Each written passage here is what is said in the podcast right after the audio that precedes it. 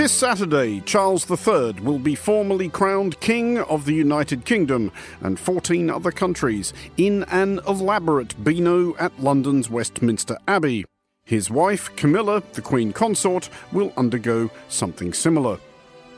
Regular listeners to The Foreign Desk, like there are any other kind and so forth, may recall that we went all in on the last major British royal wingding, that is the funeral of Queen Elizabeth the Second last September. Episode four hundred fifty-five of The Foreign Desk, still available wherever superior podcasts are downloaded, explored the diplomatic and soft power subtexts of the event with a cast including King Letsie the Third of Lesotho. One of our better efforts, if we say so ourselves. This Saturday, however, we're not going all in on the coronation, but all in on the following week's Eurovision Song Contest. These are, of course, vastly different occasions, as one is, and we've probably just got another one of these in us, a gaudy and incomprehensible circus of baffling weirdos in silly outfits capering bemusingly about to a soundtrack of dismal music, narrated by unduly reverent commentary utterly out of tune with the pointing and jeering at the television contemporaneously occurring on millions of sofas around the world, and the other is the Eurovision Song Contest. Here all week, thanks for coming out. Try the coronation quiche. Yeah!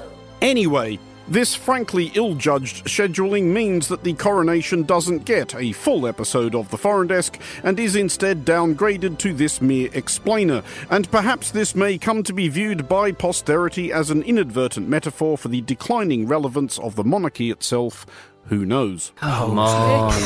Up. Just get on with it.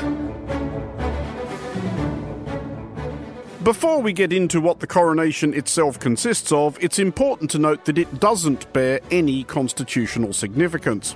Charles is already king, and indeed has been since the moment his mother died. The Prince Charles Philip Arthur George is now, by the death of our late sovereign of happy memory, become our only lawful and rightful liege lord, Charles the Third. There isn't a halfway house king-elect sort of thing going on, not least as nobody elected him. Ooh. Right there is some of the fearless satire which listeners have come to expect from this, The Foreign Desk Explainer.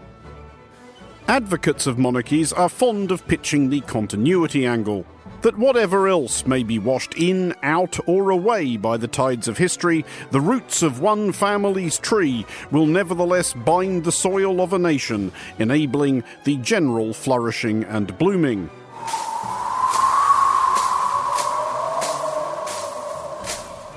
On that score, Britain's monarchy has put up impressive numbers. The first monarch crowned at the original Westminster Abbey was William the Conqueror on Christmas Day ten sixty-six. The first crowned in the Abbey as it currently stands was Edward the First in twelve seventy-four. And the same arrangement has been made for every monarch since, with the exceptions of Edward the Fifth, who died in murky circumstances in the Tower of London in fourteen eighty-three, aged twelve, before anybody could put a crown on his head, and Edward the Eighth, who abdicated in nineteen thirty-six, six months prior to his planned coronation, to the vexation of retailers lumbered with the souvenir tea towels.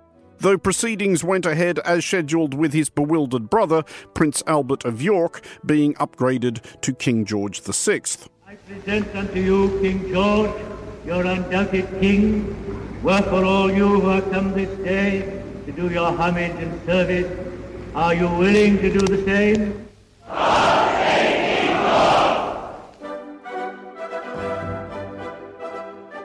A lot of what will go on this Saturday will be arcane, abstruse, or just plain odd, though this is arguably only to be expected from the accretion of nearly a millennium's worth of tradition and ritual. The king will recite a number of oaths. He will be daubed with holy oil, although, as was the case at his mother's coronation, the first one ever televised, this will be done off-camera, behind the anointing screen, a recently acquired product of the Royal School of Needlework, the Worshipful Company of Broderers, Drapers and Weavers, and the Worshipful Company of Carpenters. all of which sounds like the bands formed in the wake of a vicious, bitter schism in a mid-seventies folk group, but are all real things. It is known, however, that the holy oil was consecrated in the Church of the Holy Sepulchre in Jerusalem back in March, and will be poured from the beak of a gold eagle into a fourteenth century spoon.